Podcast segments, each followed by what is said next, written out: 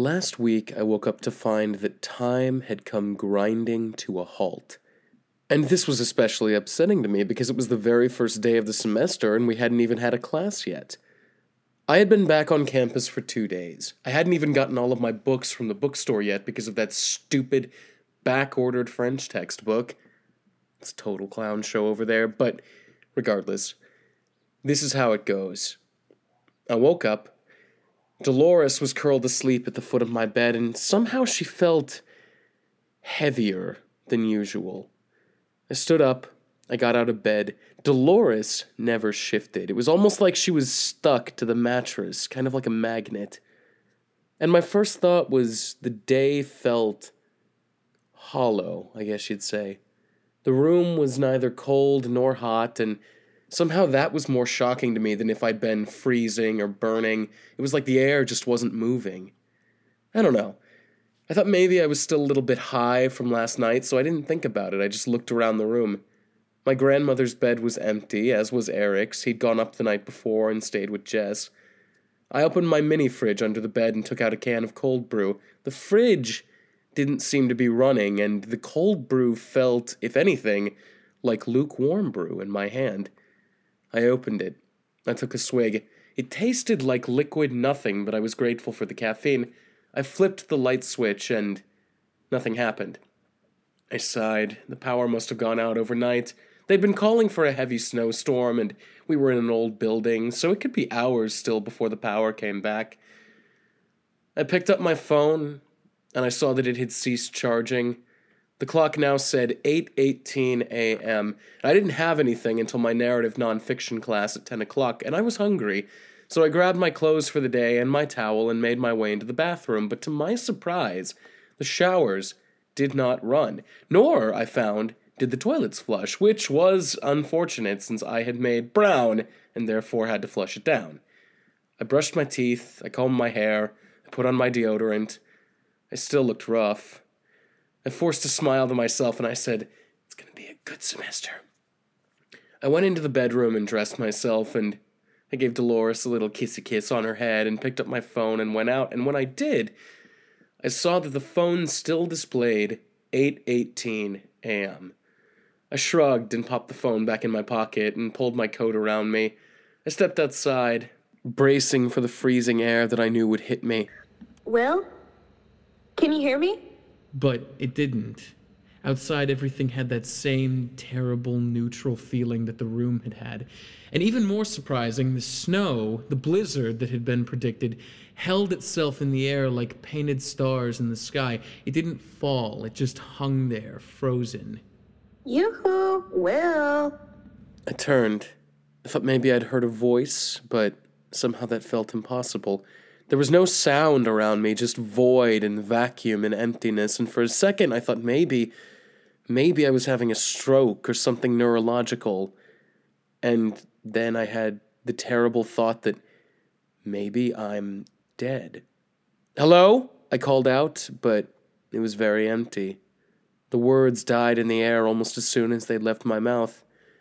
Maybe I was tripping. Maybe what I'd smoked last night had been laced with something, but that didn't seem possible. It had felt like normal last night, and if the weed had been laced, I mean, I would have felt it sooner, I'm sure, but. I mean, psychedelics usually act faster than this, and when I take them, they don't stick around very long. I mean, the shrooms last spring had only stuck with me for about three hours, maybe. The ayahuasca the year before had gone on for about five or six, but they'd faded. This didn't feel like tripping. I felt awake. I felt alert. I took out my phone, which still told me that it was 8:18 a.m., and I began to walk up the hill toward the student union. And now, this this is where it gets juicy. The inside of the student union is always a beehive of activity in the morning. Cooks cook, baristas barist, students dine while staff and faculty members sip coffee, and always there's the sound of whatever the radio station is playing. Always there is some kind of sound. But not this time. There was no sound in the student union as I stepped in. Though there were people, I saw them on the stairs. Two young women walking side by side down the stairs, one with her foot in the air. They were just standing there. Stock still. The whole dining room was stock still. Students walked in permanent place or sat at their tables in tableau. No one moved. No one made any sound at all. It was, it was soundless. I found Kevin sitting at one of the tables. His hand was bandaged from where he'd broken it before break. Kevin usually moves away from me whenever he sees me coming, but this time his eyes were closed. He was in mid sneeze. Kevin? I asked him. Uh, hello? Kevin? He can't hear you. What? I said that man cannot hear you. Olivia? Hold on. There was a buzzing sound coming from somewhere in the distance. I looked at my phone, but it was still frozen. A voice said, Pick up a banana. What? I said, pick up a banana and pretend it's a phone. Trust me. So I went over to the marketplace where a small bowl of fruit sat out next to the cash register. It was a bunch of oranges, and on top, one single banana. Aren't you gonna answer the banana? So I picked up the banana and held it like a phone, and I said, Hello? Don't freak out. Olivia? Hey, Will. Uh, what's happening? Well, I guess the easiest thing to say is that time's sort of on hold for a moment. On hold? Yeah, on hold. Well, what does that mean? Look around you.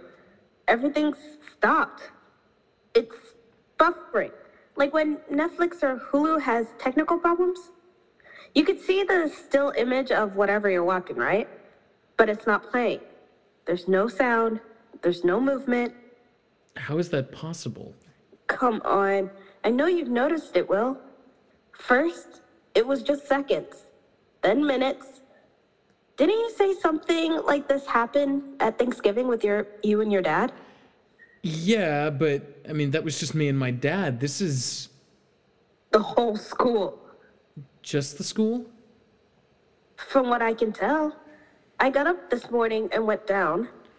If you go into town, there's still cars driving around. Everything's normal. But the second anyone or anything crosses the school grounds, they just stop. They freeze up. Maxine and I never got stuck in time. I don't exactly know how. Time stopped at 8:18 a.m. for everyone but us. Well, then why didn't it stop for me? My theory is that because of what happened with you and your dad, somehow you were able to avoid freezing up. You were able to avoid the buffer. Well, uh, but that's good, right? No, Will, it's not. It's not? No, you're stuck, fully conscious in 818 for however long it takes for time to reset itself. And how long will that be? I don't know. How long does it usually take for Netflix to stop buffering? Ugh, ages. Exactly. Look at it this way time might stop all time for all we know. Hell, time could pause every single day for 20 billion years for all we know, and then start up. And we'll never know because all because we're all frozen up with ta time. But you? You're stuck in this nowhere space until time resets. Or until you can find a way to reset time. And what happens if I can't get time to reset? Am I stuck like this for 40 billion years? Well, let's find out. Pinch yourself. Ow! You felt that? Yeah, it hurt. It was just a pinch, Well, it didn't feel good. baby. What? Listen to me. This just means you're still alive. You're still feeling pain. You're still thinking. You're still aging. So if you don't figure this out and it does go on forever and ever, what's going to happen to you? I'll die? Exactly. And I can't save you. Listen, I think Max is calling me. I've got to go and see what she wants. Well, I'll call you right back. Whatever happens, keep the banana with you, okay? I will. I, Olivia. Bye. And then she hung up. And I was left alone in the cold, dead soundlessness of the student union. Except, for just a moment, there was something. For just a moment, I could smell the warm, inviting smell of. Is that maple syrup? It smelled heavenly, lingered on my nostrils, but then it was gone, and I was left wondering if it had ever been there at all, and suddenly it all felt lonelier. I left the student union and cut through the pavilion. There was a ledge that looked down onto the athletic center in the distance and out towards North Quad, not to be confused with Northernmost Quad, which is the South Quad. I was probably 50 feet up and I felt this perverse urge to jump. Give me a sign, I thought. Just anything a gust of wind, the sound of traffic, the smell of syrup, the, the feeling of the cold in my mouth, something moving. Something. Just give me something. And finally, something did move. Out of the corner of my eye, I saw it. It was this small something, green and sickly, slithering on the ground like a snake 20 feet from where I stood.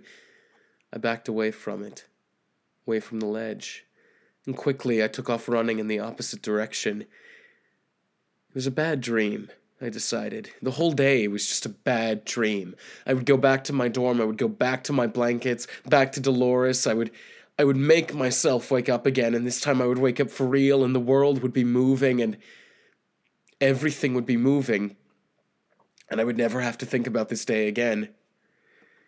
The banana began to ring, but I ignored it. I trudged on back down towards the dorm, and I thought if I can't make it through this, then I have to leave. I have to leave Windler and never come back. And and and what would it be like when people noticed? For the rest of the world, it was 10 a.m., 10 p.m., 4 in the afternoon the next day. It was already impossible to tell. And on the other side, people would be wondering why loved ones hadn't called them. Teachers who didn't teach on Monday would be proceeding as though nothing was wrong. For us, it was eternally 8:18 a.m just for us. My feet touched the sidewalk, and all I had to do was walk a block, and I would be off of Windler property. I would be in the town of New Cardiff. I could go anywhere I wanted. I could wait until the day was over. I could I could find a scientist. I could tell him what was wrong, or her, or them. I mean, there's no reason to gender the scientist. That's my mistake. I walked half the block, and as I approached the borderline, my apprehension began to grow again and again the banana began to ring. I answered it. It was like Olivia had read my thoughts. Hey, just checking in. What's up? You're not trying to leave, are you? You don't know that. Well, Maxine is psychic now, and she thinks you are. Oh, damn it, I always forget that. Well, it, it seems like a good idea, doesn't it? Don't leave the school. Why not? Because I don't think you can. Are you serious? Yeah. But you and Maxine could leave. Oh, yeah. I'm actually calling you from the town cafe right now. But you? You're stuck. How? I mean, like, I know I'm stuck when I'm in the school, but if I leave the school, right, it stands to reason that it won't be 818 anymore, and I will therefore no longer be stuck. Okay. Look at it this way this school is stuck in a particular point in space time, and so are you. And the difference in time might make you an impossible presence to the rest of the world. Do you understand? Yeah, no, actually, Christopher Nolan, I don't understand. I do not understand any of this. Okay, okay. Let me explain this as simply as I can. You, Will Hughes, like everyone else on the campus, are currently stuck at 8 18 a.m., physically at least. Everyone else is frozen in place waiting to buffer. You're not. It's like when your computer freezes up and your arrow turns into that spinny beach ball thing. Right now, that's you. You can move around like an arrow on a computer, but you can't click any tabs. You can't do anything. You're stuck and useless. But that protracted mixed metaphor still doesn't explain why I can't leave. Because, well, you exist at 818. The rest of the world has moved past 818. So, if you try and leave the school, if you're all of a sudden try and go somewhere where it's not 818, two things could happen. One, that you will leave the school but never be able to come back as long as time is frozen. I can live with that. What's the second option? That the timeline won't be able to reconcile you existing at 818 and 943, but not in between. And in order to prevent a paradox, the universe will simply write you out of the timeline and you'll cease to exist. I'll t- cease to exist? You can't just skip over time, Will. It's not like getting blacked out drunk on Four Lokos. It's just not possible. Well, which which one do you think is more likely? Do you really want me to tell you? No, I just want to get out of this, Olivia. I, I know. So find a way to get things started again. Sometimes the best way to fix a buffering is just to refresh the page. Maybe. If not, if you leave, think of everything you're leaving behind. I did think about it.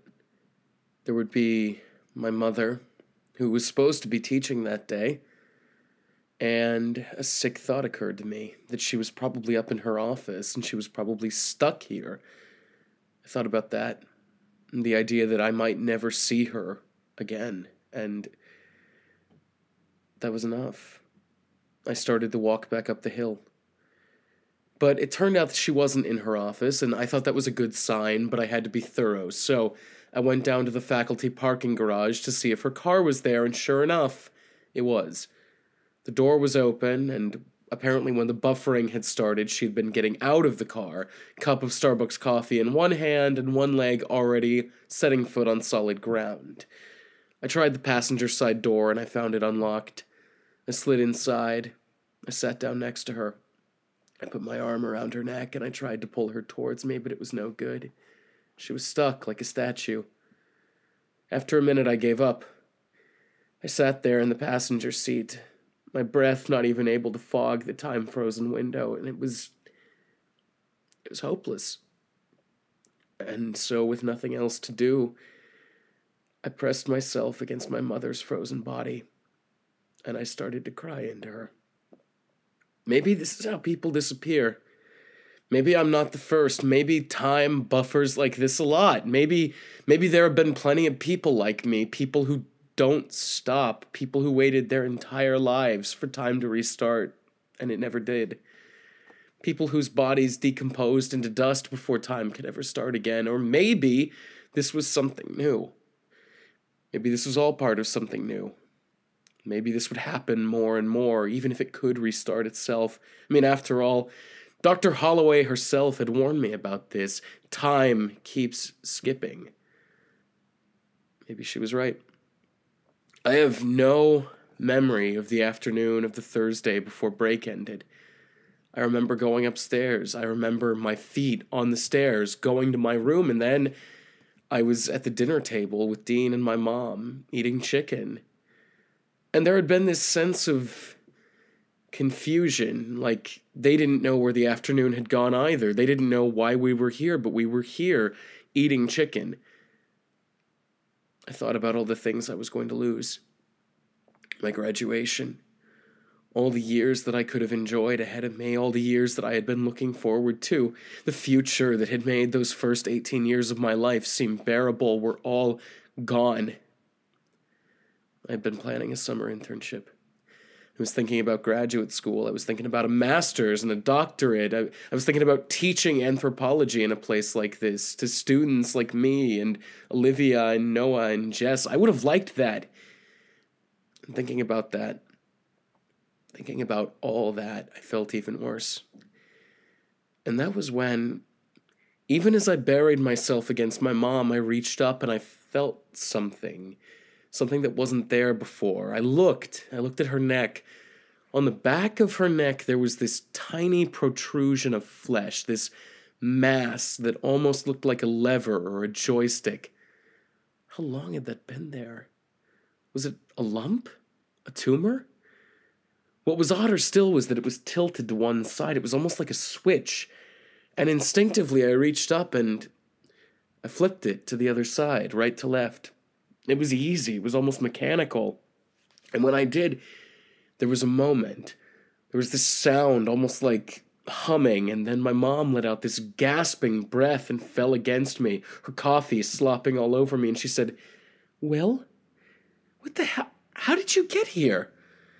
It's a long story, I said. Oh. Well, I don't have time to hear it right now. I've got an 8:30 I'm running late for. Actually, I said, you might have some time. And as I said this, the banana began to ring again. I put it to my ear. Olivia told me to pass it along to my mom, and I said, It's for you. So my mother took the phone in her hand, and in the course of a few minutes, Olivia explained the situation to my mother. What I don't understand, my mom said, is how you were able to unfreeze me. I don't know, I said. I guess it's like there was this weird skin thing on the back of your neck, and I played around with it and it unfroze you. Will, she said, I have told you to leave my skin tag alone. I'll get it removed when I have time. No, Mom, it wasn't Taggy Gyllenhaal this time. Please don't call it that. It was like this switch just appeared on the back of your neck, and I flipped it, and you just unfroze. Well, is it still there?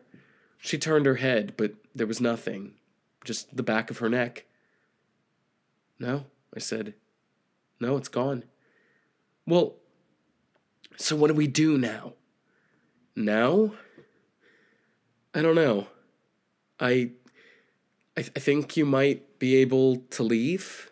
Well, okay, then let let's go. Well, that's the thing, though, Mom. Is um, you I think are able to leave I don't think I can. So I want you to go home. I want you to tell Grandma and Dean what happened, and I want you to tell them to wait for me, all right? Well, that's out of the question. Well, I'm not leaving you here to die. Yeah, and I'm not letting you stay here and die with me. Now go home to Dean, Mom, please. No. Mom, please just do as I say. No. I know you're trying to protect me, Will, but I'm staying here. And it was then that Olivia pointed out to us that it was unlikely that either of us could actually leave. But if we wanted to, an opportunity to fix the situation had been presented. If everyone had one of the weird switches on their necks, we could just go through and restart everything manually. Ah, but that's gonna be tedious, I said. Well, said my mom, it's not like there's anything better to do. So we both got out of the car, in the car next to us, Dr. Coogan in economics sat, frozen, playing Best Fiends on his phone. His door was not unlocked, so I looked at my mother and I said, What do we do about. But before I could finish the sentence, my mother had taken the tire iron out of the back of her car and had shattered the glass window. The shards hung, suspended in air, and carefully she reached her hand through and touched the back of Dr. Coogan's neck, feeling around for a switch. Eventually, she found it. He sputtered to life, looked around, looked at the glass in the air, and said, Oh my god, eh, Jane, what, what's happening? Shut up, Coogan, she said. I just freed your ass from time prison. You owe me a cuppa. But my window, but my window. That's you. That's what you sound like. Now come and help us flip some neck switches. What does that mean? Dr. Coogan asked.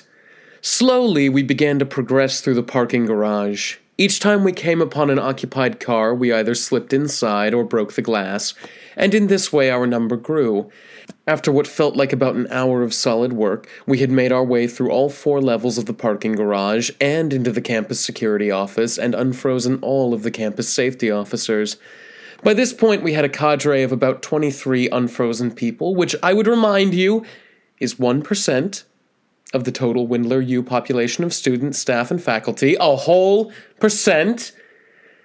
It was at this point we all made our way up to the lobby of the student union. Officer Maureen, the head of the campus safety department, called an emergency meeting and said, We'll go in parties of two. It could be parent child, like Will and Jean, or by husband and wife, like Dr. Morganson and Dr. Campbell Morganson. And the rest of you I'm gonna pair off by who I think has a crush on who. So get in line. Each of us is gonna take one academic building, go through and unfreeze everyone and then send them here once they're unfrozen, and I'll have a big vat of hot chocolate waiting for them. My mother and I were assigned the administration office. Before we left, I let myself into the radio station and signed on. The stream had frozen, but the mic turned on. I wasn't sure if I was broadcasting or not, or if the broadcast would ever reach the outside world, but it was worth a try. In only about half a minute, I warned the outside world to avoid the space over Windler University. Don't drive by, don't pass through, don't fly over. If you're an Adderall dealer, go and sell at the middle school instead. And then my mother and I set out. And as we trudged through the snow across the quad, she said to me, What classes did you say you had this semester? I said, French 2, creative nonfiction writing, anthropology of reproductive rights, and intro to Latin American and Caribbean studies. Oh, busy semester. Yeah, plus, you know, I'm department librarian for Anthro, and then there's the book club, and the Pleasure Club and the Bluegrass Ensemble, the Jazz Combo, uh, the Nonfiction Writers Guild, the Archaeological Society, the Future Glass Blowers of America, which was Eric's suggestion, the Record Club. Oh, and that reminds me, I still have to listen to uh, For the Roses by Joni Mitchell this week. Um, the Foreign Film Appreciation Society, which, oh, I can't forget about that. Eh, only three hours long. The Amateur Dissectionist League. This week we're doing an armadillo the radio station, and oh, and my weekend volunteering session at the State Home for the Morbidly Obese and the new Cardiff Rabid Animal Sanctuary. But, you know, aside from that, I'm actually pretty open. Well, don't take this the wrong way, but I don't think it's healthy for you to be putting yourself through all this. Well, I don't have much of a choice, do I? I mean, I want to look good when I'm applying to grad schools. Grad schools. Well, yeah, I mean, once I graduate, I just want to get started on my master's. And that way, hopefully, I can get that done by 25 and get my PhD before I turn 28. And I mean, if I'm lucky, I could be an anthro professor by 30. You want to teach? Well, I mean, I don't know if I want to teach, but I want the option. Part of me really wants to do something in archaeology. Hmm. What? Nothing. It's just well, I, I went right from college to grad school, and honey, I'm not sure it was the best thing for me because of dad. Well, obviously, there was your father, but even before I met Andrew, there was. There was just a shit ton of busy work, and basically, I never had time to enjoy being young. Will, why don't you just take a few years and go and do something else? Because I, I don't want that. I want to be an anthropologist. Mom, I've already lost time, but thank God I found something that I was actually passionate about. And you want to be an anthropologist? Like, as a career? That's the only thing I ever wanted. Exactly. Well, why is that bad? You wouldn't tell H.P. Lovecraft not to write weird, racist Algernon Blackwood fanfics.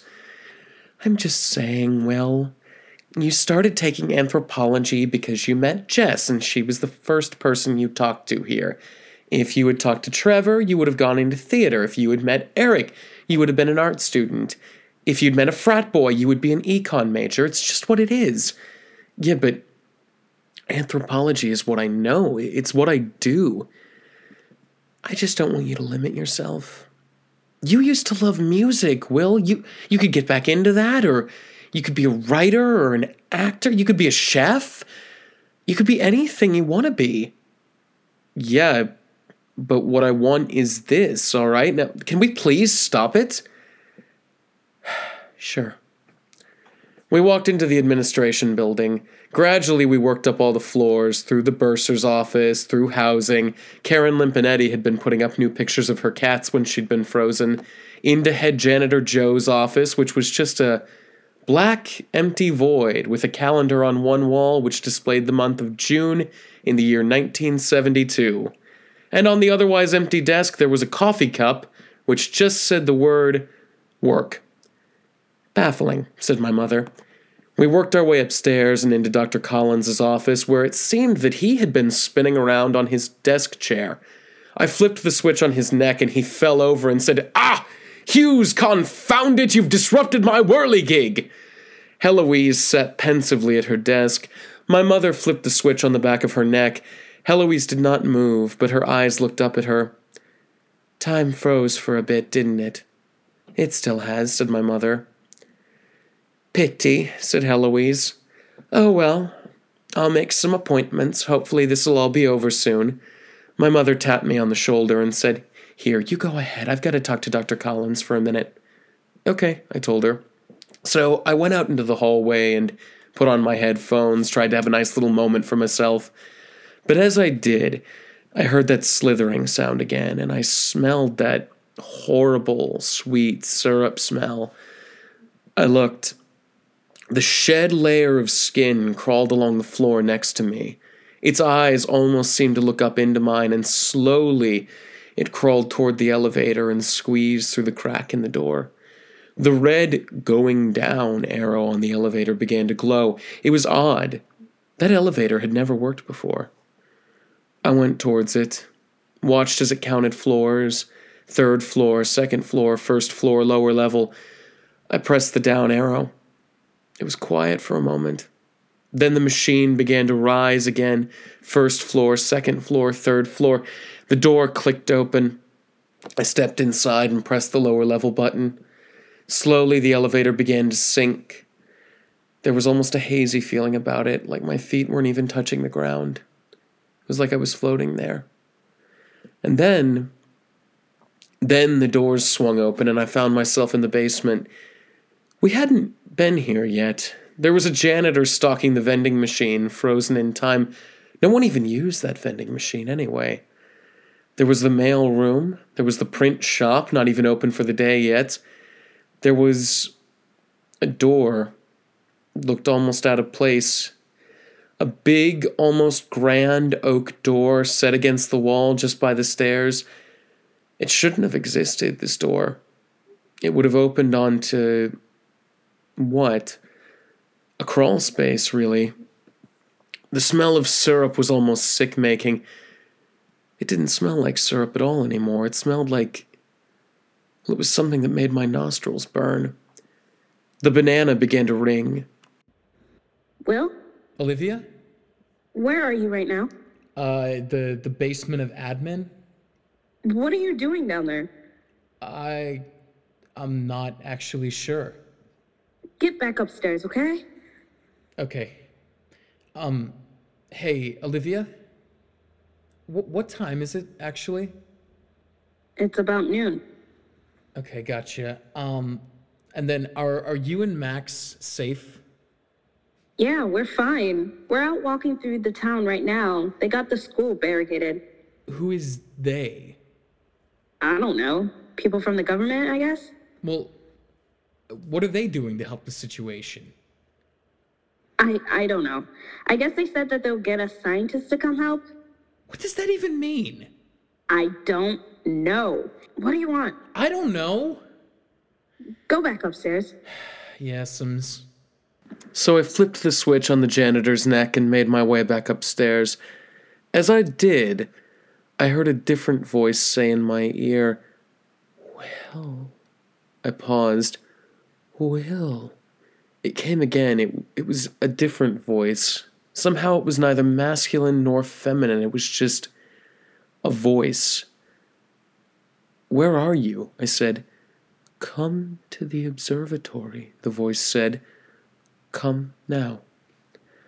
I pushed the door open and went out.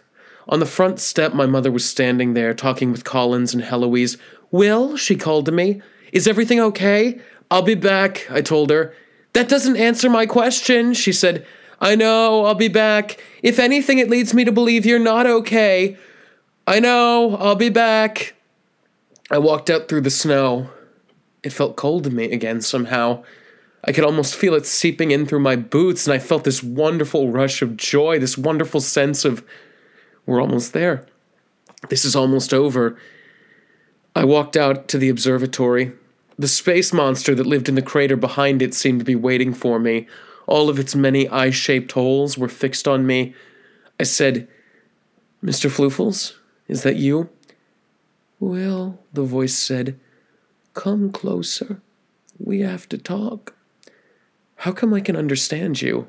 I thought Olivia and Maxine were the only ones that could talk to you. Ordinarily, yes. In your reality, when time and space make sense. But we're not in that reality anymore. We're not in any reality. You can understand me. You can make small talk with a possum if you really want to. The rules have dissolved. I know. Do you know what's going on? Yes, said Mr. Floofles. I've seen this many times in my life. It's time, Will, that you knew the truth of what I am, why I came to this place when I did. Why did you? I came here because of Olivia. Olivia? When it was absolutely certain she would go to school here, that is when I came. Why? What does she have to do with any of this? Will, this planet is dying. It's been dying for a while. For a while, its death throes were prolonged, sated. But last spring, that changed. I assume you know what I mean. Electroman shot the lightning bolt into the Earth's core, and threw time out of joint, yes. You were unable to prevent it. I had hoped that by forming a bond with Olivia, I could prevent it. Why? Because I knew that with both of you here, Villa Americana would be unable to resist pestering this school. Now you see what happened. I think so. Because we were both here, it was inevitable that Villa Americana would do what they did. Electroman, Tristan, Frank, a tragic creature dislodged from her own time, yes. And she won't be the last. You might meet Abraham Lincoln or Jack the Ripper for all I know. How shocking it will be when you find out who he truly was. Or should I say, who she truly was. Time will continue to destroy itself. These pauses will become more and more common the further we go, and they won't be contained to just this school. It was my hope that you could stop what happened, but now we have to fix it. Eventually, if we don't, your world will stop moving, and that is when it will take it for its own. It. It. It is what I came here to warn you of. A creature that lives outside of time. A creature that devours. Once your world is stopped, it will eat everything. That is what it does. It leaves nothing but the bones. So, what does this have to do with Olivia and you? I came here to stop it, because that is what I do. Me and my people. Will, we once lived on a planet like this. At one time, it was a paradise. But we grew careless, me and my people. We destroyed the planet around us, and it came and took everything. The smartest among us figured out how to flee, not just through space, but through time. But in their greed and avarice, they thought only of themselves. They took their closest acolytes and fled. But a renegade group of scientists, myself included, found the research they left behind and replicated it. And as my planet died, we fled. Soon after, time stopped for us just as it did for you. Everyone I ever loved was gone. Some turned to revenge. Some of my friends and cousins hunted down the nobles who had left our world and killed them, hanging their pelts on the wall. It sounds like they had it coming, I said. Yes, I suppose. Me, I never cared for revenge, Will, just survival. Everything I loved, I lost. I don't want that to happen to you. So now, I seek out planets on the verge of collapse, and I try to save them.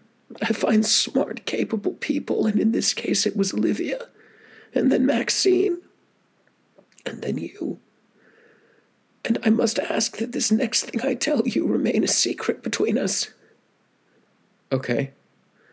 even to Olivia. What is it? I said. Is it a sexy secret? No. You could tell me if it was. In time. There will be only one way to prevent total annihilation. One among you will make a sacrifice. And I think it will be Olivia. What kind of sacrifice? But Mr. Floofles said nothing. You're going to kill her? Not kill her, but it will be a sacrifice. One few would make. And you will lose her, all of you. Well, no. No, no, there has to be some other way. Perhaps. But it is unlikely. Many a great martyr has been mourned by their disciples, Will. It is best you not tell her. She will come to embrace her fate. She's already begun to suspect it. But I am sorry, Will. Fate is fate. We're not stronger than it. Not even me. This this is unfair. Yes. Yes, it is. I'm so very, very sorry. I felt myself starting to cry. Please don't cry.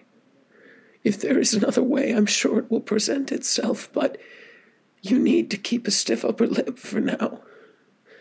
This will work itself out in time. But you should go now. I looked up at Mr. Floofles for a minute. A thousand terrible things welled in my throat, but I didn't have the energy for any of them. My face felt hot, and I turned to walk back toward the student union, thinking, fuck this. Wait, Will. There is one other thing. It cannot tell a lie. Remember that. It cannot lie. I turned once again and began to walk away. The banana rang. Hey, I lost you for a minute. Is everything okay? Yeah, it, it's fine. What's wrong? Nothing. You sound upset. No, I'm I'm fine. Well, come on. I'm not stupid. You just did like a complete 180. What's wrong with you? I went and talked with the space monster. Oh. And what did it have to say? Uh it You know what it actually is, Olivia? It, it's I'm thinking about grad school and I don't know if it's the right idea. Oh. Okay. Yeah, so that's what it is. Well, I mean, you still got time to decide, right? You don't have to figure that out now. Mm Mhm. Now, me, I got to go to grad school, but oh, I didn't tell you, Will. I'm gonna be interning this summer at the JPL, The Junior Pig Farmer League? the Jet Propulsion Lab in California. NASA, Will. I'm gonna be interning at NASA. Oh. Th- that that's amazing. I mean, me. I gotta go to grad school. Mm Mhm. You sound sad. Act happy for my successes, Will. I'm I'm really happy. You're a good friend to me. I know. Now get back to the student union. She hung up. Somehow I felt even worse. I went back to the student union, which was now more or less a troops barracks. Officer Maureen stood with Dr. Collins and Heloise in what had become kind of a converted throne room. Maureen was passing out bowls of a disgusting looking slop that looked like mud water. One at a time, she shouted. Please, my dumplings, do not push. You'll all get your brothies when the time is right. I found Trevor standing among the crowd. What is all this? I asked him. Officer Maureen says that we can't be trusted to handle the crisis by ourselves, so we've been strong armed into a breadline community until time restarts. What is she feeding them? I asked. Brothies, said Trevor. It's hot chocolate mixed with beef bone broth for nutrients. That sounds disgusting, I said. People are going to get food poisoning from that. Uh, I'm pretty sure the broth gets hot in the hot chocolate. That's going to kill the bacteria. It's actually quite good, Will. One at a time, you little monsters, said Maureen. The next person who shoves me is gonna get no brothies whatsoever. And it was at that moment that Kevin stood up on the tables and said, All right, I've had enough. As the most senior student at Windler U, I feel that I've earned the right to speak and make my presence known during times of crisis, and I shall. I do not intend to grovel for brothies at the hands of Nanny State herself over there. I am a free thinker. I am an independent soul. I am an uncoronated king, and I shall no more grovel for broth. Fellow scholars, my name is Kevin Louise Rutherford. Join me in my coalition of the strong. Those among you who are willing to work hard by the sweat of his brow or serve by the bowing of her loins will be honored with tremendous brothies. Who shall join me? Who shall stand up and say, Down with the nanny state, up with virtue, up with brothies? A few members of what I recognized as the Campus Libertarians League began chattering amongst themselves.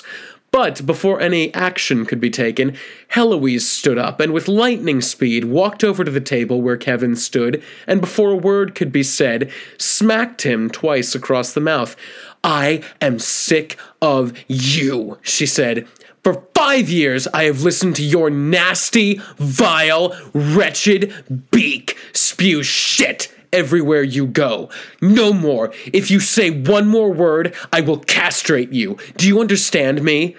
Kevin put his hands over his crotch and said, Dr. Collins, are you really going to let your female speak to me in this way? Dr. Collins regarded him with a weary glance and finally said, Rutherford, I didn't hear or see anything, nor do I believe did anyone else. Anything you could accuse Heloise of, I will deny to the utmost. But, sir, Rutherford, do shut your beak, you're getting shit particles in the air. But, Officer Maureen, don't you see? You can't just dole out the broth to every Tom, Dick, and Harry. They'll be selfish. They'll hoard. That's what I do. At this point, a sophomore girl that I'd never seen before also stood up. My name, she shouted, is Rebecca Mossander, Windler Anarchist Commune, and I say the brothies distribution shall not be halted. Are there not diabetics among us? Shall they not be given brothies regardless of their ability to work? If their insulin supply will cause them to expire, said Kevin, then they'd better go and do it and decrease the surplus population. Some would rather die than work under your conditions. Oh, for Pete's sake, said Maureen. I'm getting my taser. And at this moment, there was a five person shuffle for the brothies as Kevin and Rebecca Mossander and Officer Maureen and Heloise and Dr. Collins all tried to grab for it at once.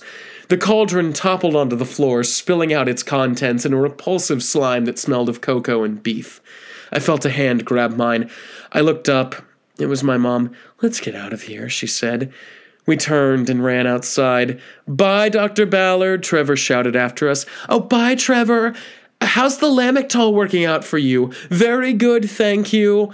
That's great. We'll catch up later. We went outside. As we ran through the doors, we almost collided with Eric. He looked distraught, distressed.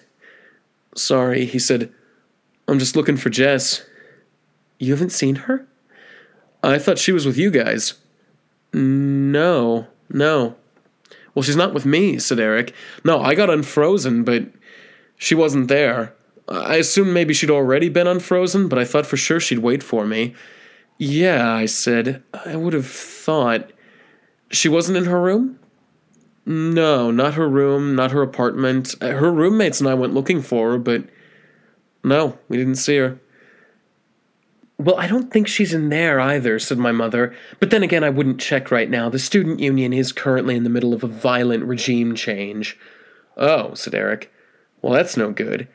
And as he said this, a thought occurred to me. It was a very small thought, a sliver of an idea, but it was better than doing nothing. I'll be right back, I said. I want to go check on something. And I began to walk back towards the now empty academic building.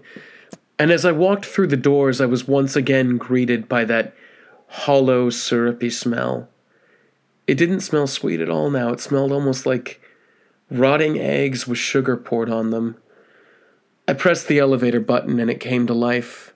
I stepped inside, pressed the lower level button, and steadily it began to fall. The elevator door slid open. As I stepped out, I noticed it the shed skin slithering along the floor.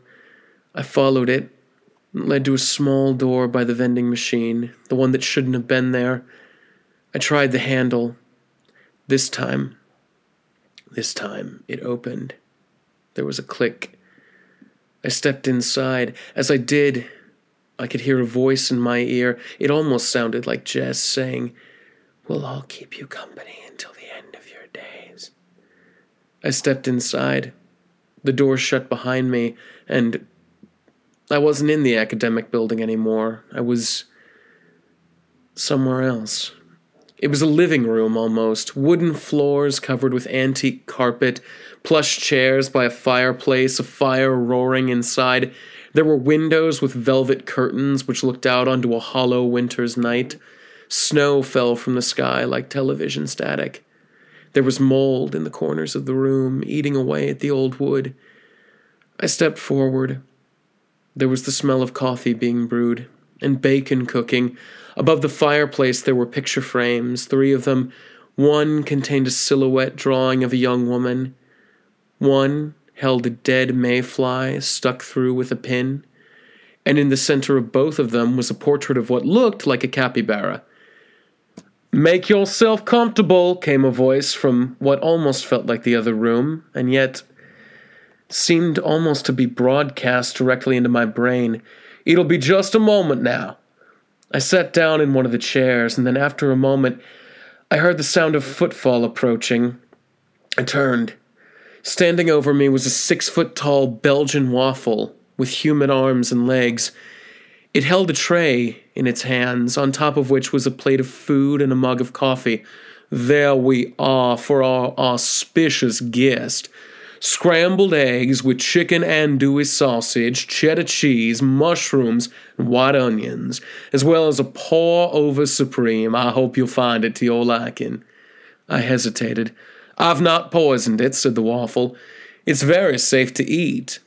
And this said, the waffle picked up a forkful of food and held it to itself.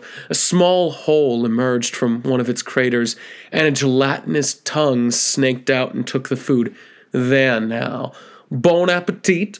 It's not often I get to cook for a guest. I'm very glad to have you, to finally make your acquaintance. Will Hughes. It sat down in the chair opposite me. I figure you must have a lot of questions. I shrugged. Oh, please do eat. I'll happily answer everything in time. I guess my first question would be Who are you? My name, said the waffle, if you were to hear it, would drive you instantly to madness upon entering your ear canals. It is in a language which I cannot reasonably broadcast into a human mind. So, with that, I will give you the opportunity to pick a name for me if it would help you. Well, you look kind of like a waffle. Yes, I suppose there is an uncanny resemblance between myself and the human breakfast food waffles, though personally I would not recommend trying to eat me, as even a single mouthful in my present state would contain as many calories as a gram of plutonium. Noted. But if you would like to think of me as a waffle or the waffle, I suppose I'll pay it no mind. It's a pleasure to meet you. The waffle extended one of its hands and we shook. There was a whirring sound. A bright pink orb of light came roaring through the room. It bounced across the walls for a moment and then went back out through the doorway. A moment later, another orb, this one green, came following it, tracing an almost identical path around the room. Pay them no mind, said the waffle. They're overstimulated these days. What are they? That, he said, was now. And before that was then. And what are you? Me? Me, I am what I am. And what is that?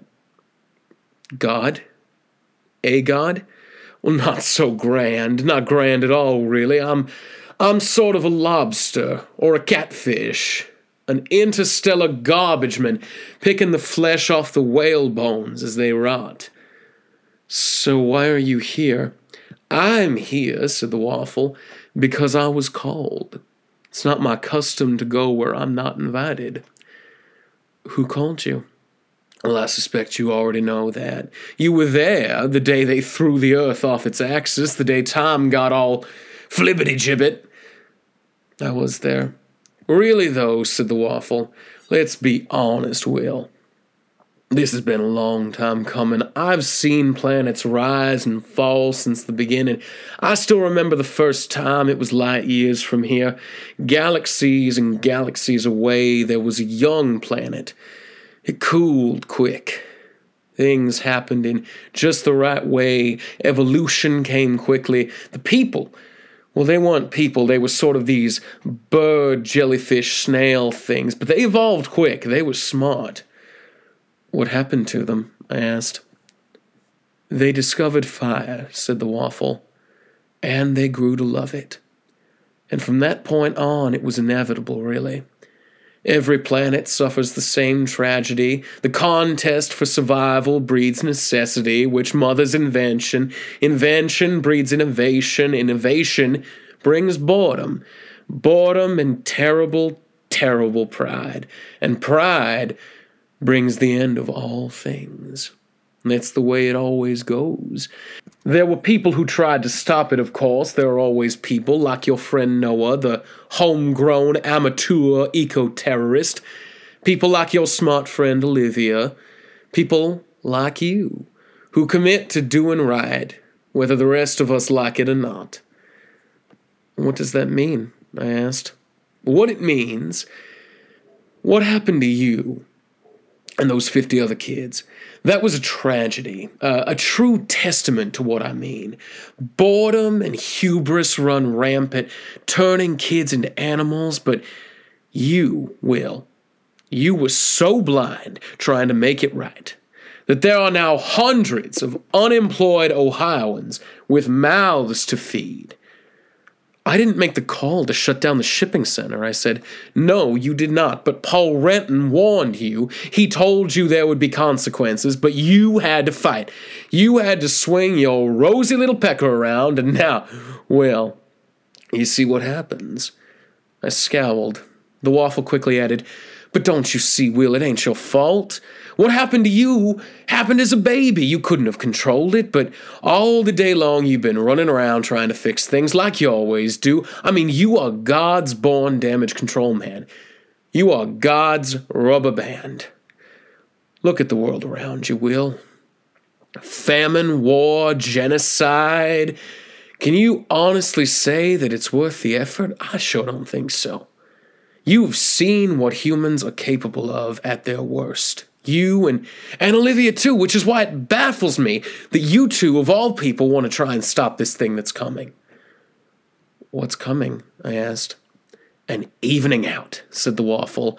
The evening out of everything.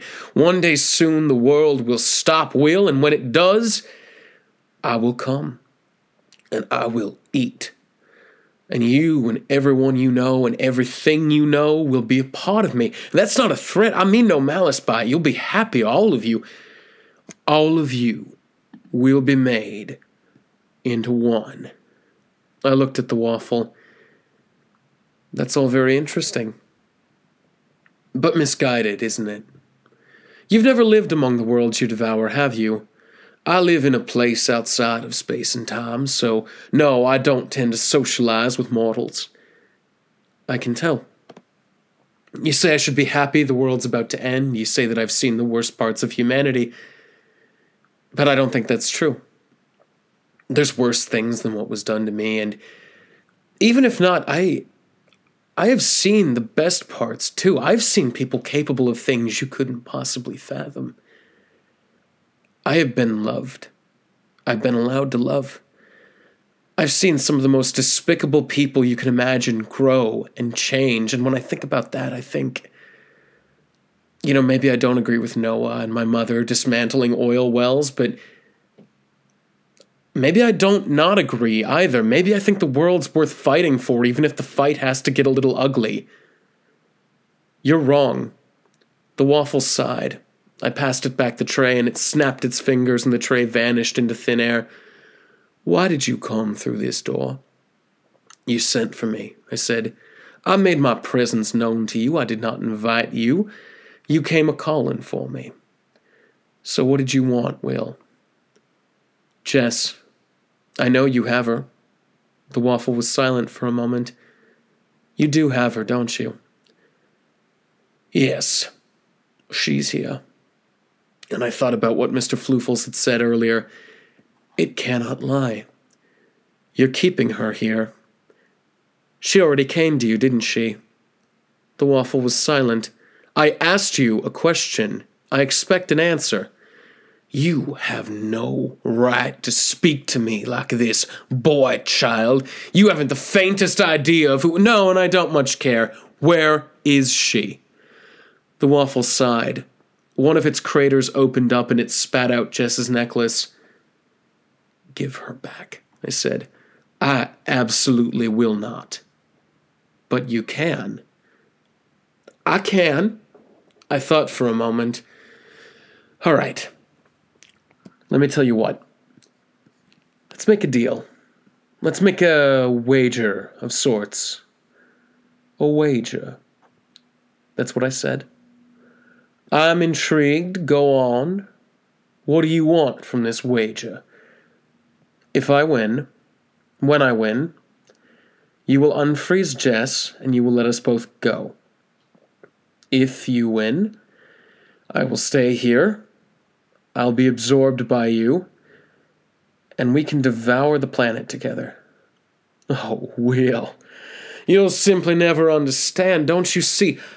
I didn't take Jess. Jess came and found me. Jess, much like you, was unfrozen when time stopped this morning. She got here before you did, went through the door before you did. She and I had this exact same conversation, and she chose to stay. She chose this? Well, it took some convincing, but yes, ultimately she did. I don't believe you. Jess wouldn't do that. But inside I was thinking, would she though? Well, regardless, she thought she was smarter than me. Look where she is now.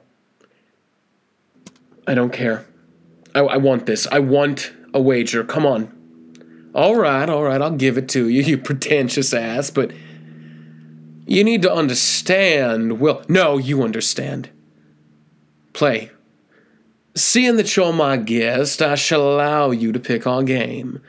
What is your game, Mr. Hughes? Darts, billiards, globlaps, and macacos? What? Do, do you not have that one here? No, we don't. But I was thinking maybe. maybe 20 questions. I mean, after all, you are a being of supreme intelligence. Yes, I am, said the waffle. Don't be egotistical, Will. There's nothing in heaven and earth that you can fathom that I can't guess at. And then there are things beyond your limited scope of perception that I could throw at you, things beyond your wildest dreams.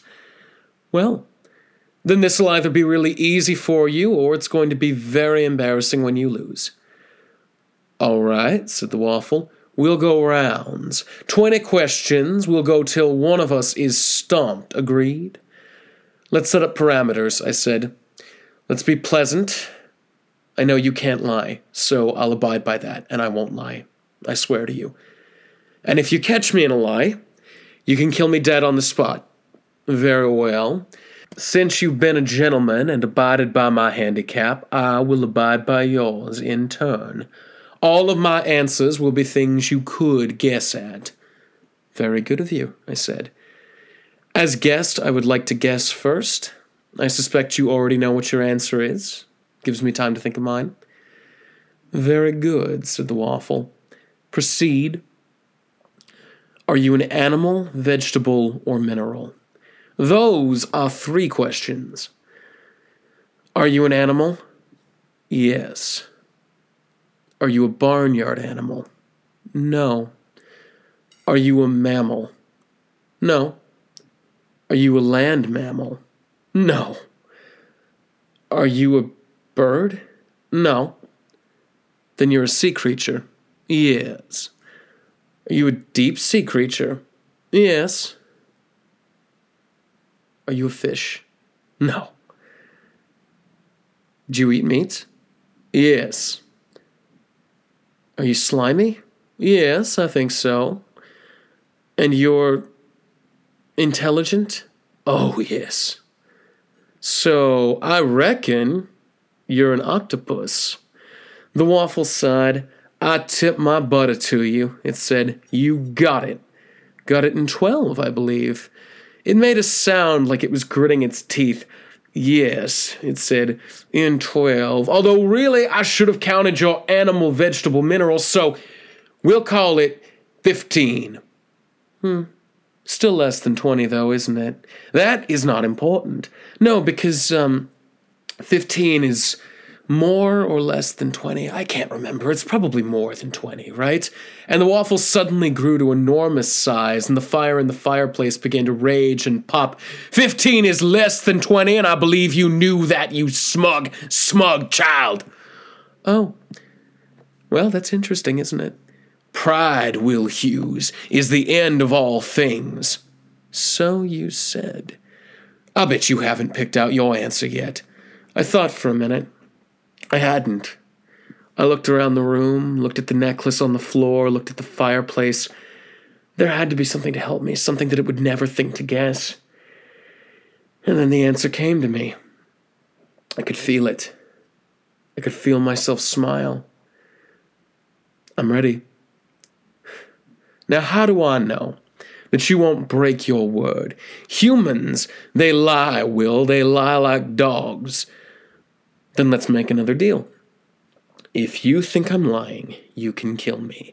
But if you're wrong, if you're wrong and I was telling the truth, then by definition, you've lied. And if that's the case, you will also have to destroy yourself.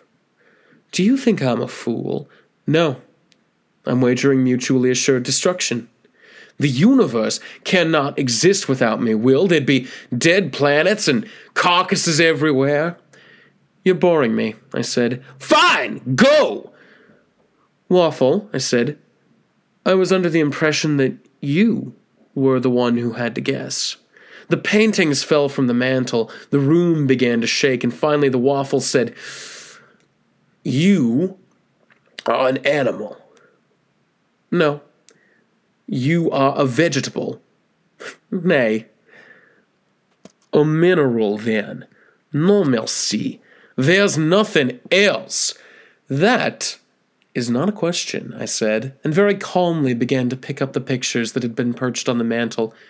Do go on, you've only asked three, unless you yield. You, you're a fungus. I had to think about it. It was sort of like a fungus, what I was thinking of, but still, was it a fungus? No, I decided not. No, I said. You hesitated. Boy, if you lie, the answer is no. You're a place, then. Oh, God, no. You're uh, a, a person? I thought for a minute. Hmm. No, not technically. You're, uh, uh, uh, your thing, then. Yes, I said, and I calmly sat back down in my chair. I'm a thing. The waffle thought for a moment. You are a household appliance. Eight, no. You're piece of furniture. Nine, no. You're you're a fucking piece of art. You're a sculpture. No and no. Ten and eleven. That was one question. No, actually, it was two. You asked if I was art. You asked if I was a sculpture. What you did not do was wait for my answer. Otherwise, if you had, you wouldn't have wasted a question. I suggest you keep going. You're at 11. The waffle started to speak, but I said, You counted animal, vegetable, and mineral as three. I'm allowed to do the same, aren't I, old sport? It grunted. Yes, you are. I motioned for it to continue. Your movie of some kind. 12. No. You're a sport of some kind. Mm, no. This category is too broad. It's not allowed. Oh, I said, Are you angry? Would you like a hint? You're not doing very well. The waffle picked up the chair it had been sitting on and threw it against the wall. You shut your dirty little mouth! I shrugged, smiled. You're a book. No. Your country. That's a place. No. 15. It's. You're. You're. You're at the. You're this very school itself. Another place that's interesting. 16. You're an octopus, and you lied. Oh, come off it. 17. I. Oh, you are the very concept of time, or, or philosophy, or art, or the earth. You're the very earth itself. I said, buzzer noise, sorry, pal, no, no, no, and no. And that was actually 21 questions, so I'm afraid the game is over, my friend, and I am sorry to say you've lost. The waffle raised a fist and flung it against the wall. It left a huge hole in the wood. You lie, it said. I've not. It's not fair, it's not fair, it's not fair. It is.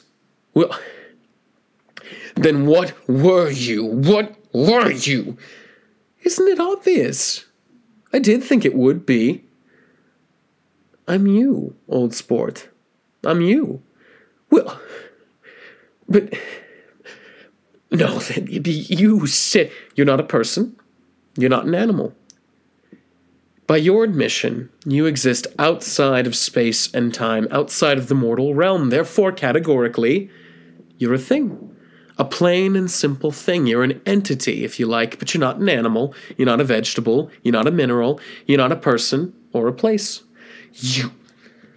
You cheating boy, you can't do that! It's done. No. It's against the rules. How? We defined the rules. We never said it couldn't be something in this room. We never said it couldn't be each other. You could have chosen me, and if you had, answer me this if you had done that, would you not have held me to it if I hadn't guessed myself? Well, but, but that's it's perfectly right and fair. I said, You're a thing. You're you're lying. You you you broke the rules. I think you lied. You you never had anything planned out. You picked something stupid out of a hat, and now you're trying to make me look dumb. And I, then kill me. If you really think I lied, then kill me. But if you do, and if I didn't lie, then you have to destroy yourself. Remember? The waffle looked at me and suddenly, this high pitched whining filled the room. You wretched, horrible thing! Nobody does this! You cannot make a fool of me indefinitely! Well, maybe through the weekend. It glared at me. As it did, I picked the necklace up and started for the door. I opened it, but found that I was facing not the outside world, but a brick wall. Behind me, I could hear the waffle laughing. You stupid boy, don't you see? You've got your friend. But now you're here, outside space, outside time. It's all stopped and you're stuck here. Well, this isn't what we agreed. You said that if I won, I will let you go once time starts up again. Now and then, have to be friends again before that happens. I looked up and saw the pink and green balls of light bouncing close to each other. It's no good, you know, said the waffle. Jess came here. She decided to stay here because ultimately, Will, she couldn't face going back to that school, to leave it, to graduate. She wanted to stay, Will. It's the thing you will never understand. Some people just run away from this world. You're wrong, I said. Maybe, said the waffle. But there's one thing I know. In the end, run, fight, pray, ignore, it doesn't matter. You'll all of you end up running towards me. There's only me, Will. There's only ever been me. One of the orbs bounced down on the ground and nearly hit me. I ducked out of the way just as it impacted. As I ducked down, I turned to where the waffle had been standing. It was gone now. I was alone in the room, which no longer smelled like syrup, but like rot, like mold. The pink orb came crashing down. I braced myself and let it hit me. As I did, I saw my past. I was probably 12 years old. It was summer. The lake. I was hiding under the waves, watching a man throw tennis balls to his dog. The dog would swim out and catch them and then come back, and I was always a little tempted to go out after one of them myself, or to eat the dog. In the end, I had gone after a fish instead, which may have been a better use of my time. I let go of the pink orb and it spiraled against the ceiling. I took one of the pillows off the chair to defend myself, but it turned to jelly in my hands. I struggled to pull away. On the floor, the necklace began to rattle and shake. Outside the windows, the static fell like hail. I looked up. The green orb was crashing down from the ceiling. It hit the ground like a rubber ball, and as it did, I jumped on it. Felt it spring up against my body, felt my body rise until it hit the ceiling, but I held on for dear life. The pink orb careened towards me, right for my head.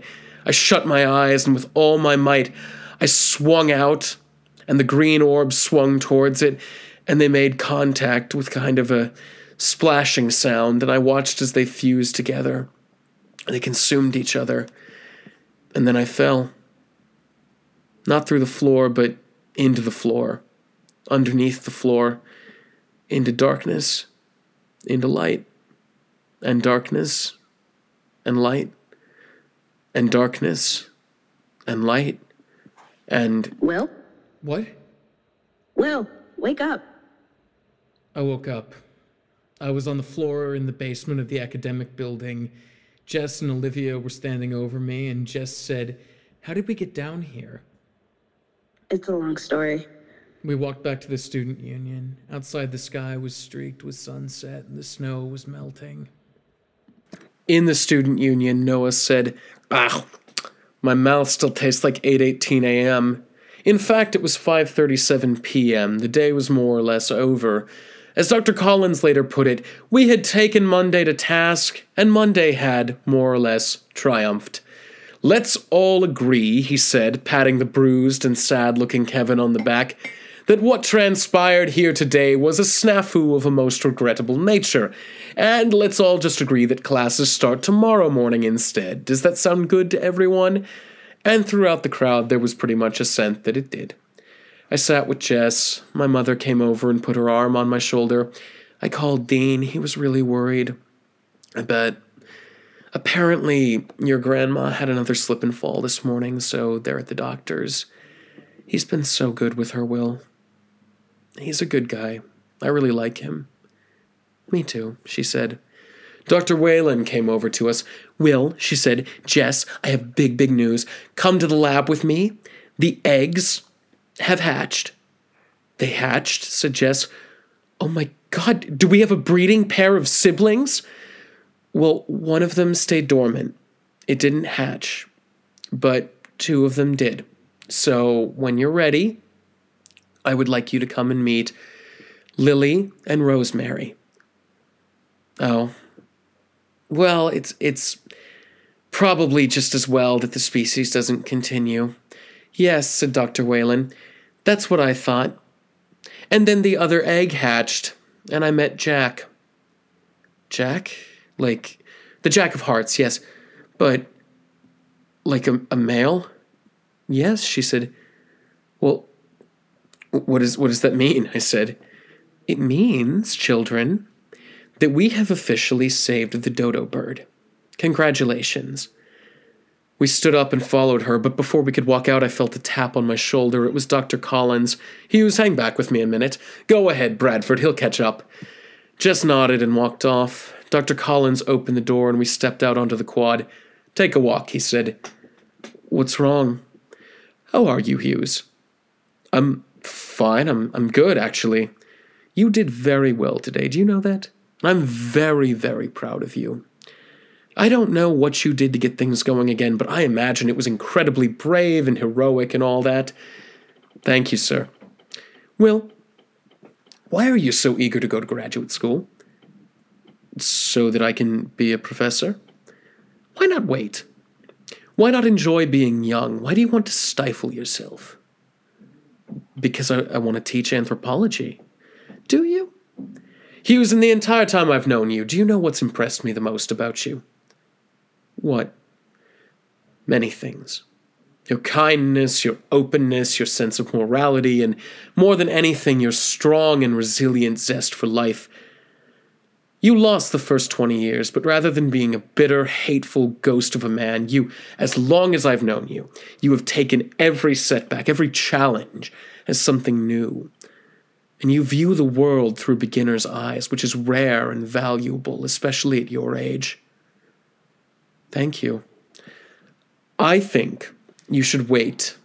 I think you should go abroad or do something you never thought you could. You should try stand up. You should try to cook an extravagant meal. You should go to Egypt or France. You should find out who Will Hughes is outside of being an anthropology student. But, but what, Hughes? That's the thing. I don't know who I am if I'm not Will Hughes, anthropology student. He put his hand on my shoulder and said, You would be Will Hughes. Thank you. And Hughes, there is something else. I want you to promise me. Be patient with Jess this semester, all right? Yes, sir. No, I mean it. This was her last first day of school, and she missed it. That's going to weigh on her. This entire semester will, and the closer she gets to graduation, the more. Well, it's not like I'm going to stop associating with her after she graduates. No, but it'll be different, Will. It'll be very, very different. And I know the two of you are close. I know that she and Trent and that group, they all mean a great deal to you, but I want you to be prepared for what's going to happen at graduation what happens at graduation. I, I always just thought we got diplomas. Well, that's what everyone knows. No one ever considers what happens after you throw those caps in the air. At about 2 p.m. on Saturday, May 20th of next year, you will be a graduated person. And what'll happen then is that you and Noah Trent and Eric Sanderson and a lot of you, you'll all find your friends and family and professors, and you'll all stand around talking to the people you've known here for four years and then, gradually, one by one, one of you will say, Well, I've got to go clean out my dorm. And they'll say, I'll be right back. And time will pass. And someone else will say that, and so on and so on, each of you knowing you won't be back. There is no back. Because we have to put the chairs away. Uh, and then what? And then you'll clean out your dorm and you'll leave Windler University. In fact, you'll have four hours and then the cops will come to evict the squatters. Squatters? Oh, we've learned from past experience there'll be squatters, Hughes. Right, yeah. But moreover, you'll be done with school. With schools. And you'll keep seeing your friends over Facebook and Instagram. You'll see them move, get jobs, get married, have children. You'll message them, first a lot, then a little, then happy birthday. Then one year you won't message happy birthday, and you'll say, I'll do it next year. Only. Only what? That's the thing, Hughes. The terrible, terrible thing about Windler, or any place like this, is that it's a home. For some students, it's the best they've ever known. For others, it's a stopping point, but it's a home. It's the worst kind of home. It's a home that can't last. By design, it's a magic trick. And one day the spell breaks and you'll be changed, but you won't be enchanted anymore. Well, does Jess know this? She figured it out about this time last year and had the good sense not to tell you. Don't tell Maxine or Olivia yet. They don't need to know. Let them enjoy living in the illusion a bit longer. But that's not fair. No, it's not. If we can teach you only one thing while you're a student here, Will, it would be that nothing good or bad ever lasts forever.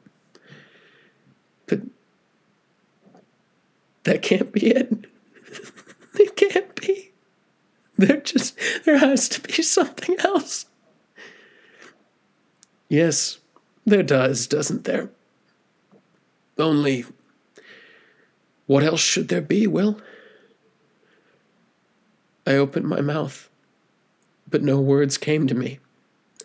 For the first time since I could remember, I didn't know. I closed my mouth again and I said, What do I do now? Now? You go and see those little birds, and you get dinner, and you hope the snow melts, and when it does, you enjoy the wild flowers. And he patted my back and said, You should go. They'll be wanting you.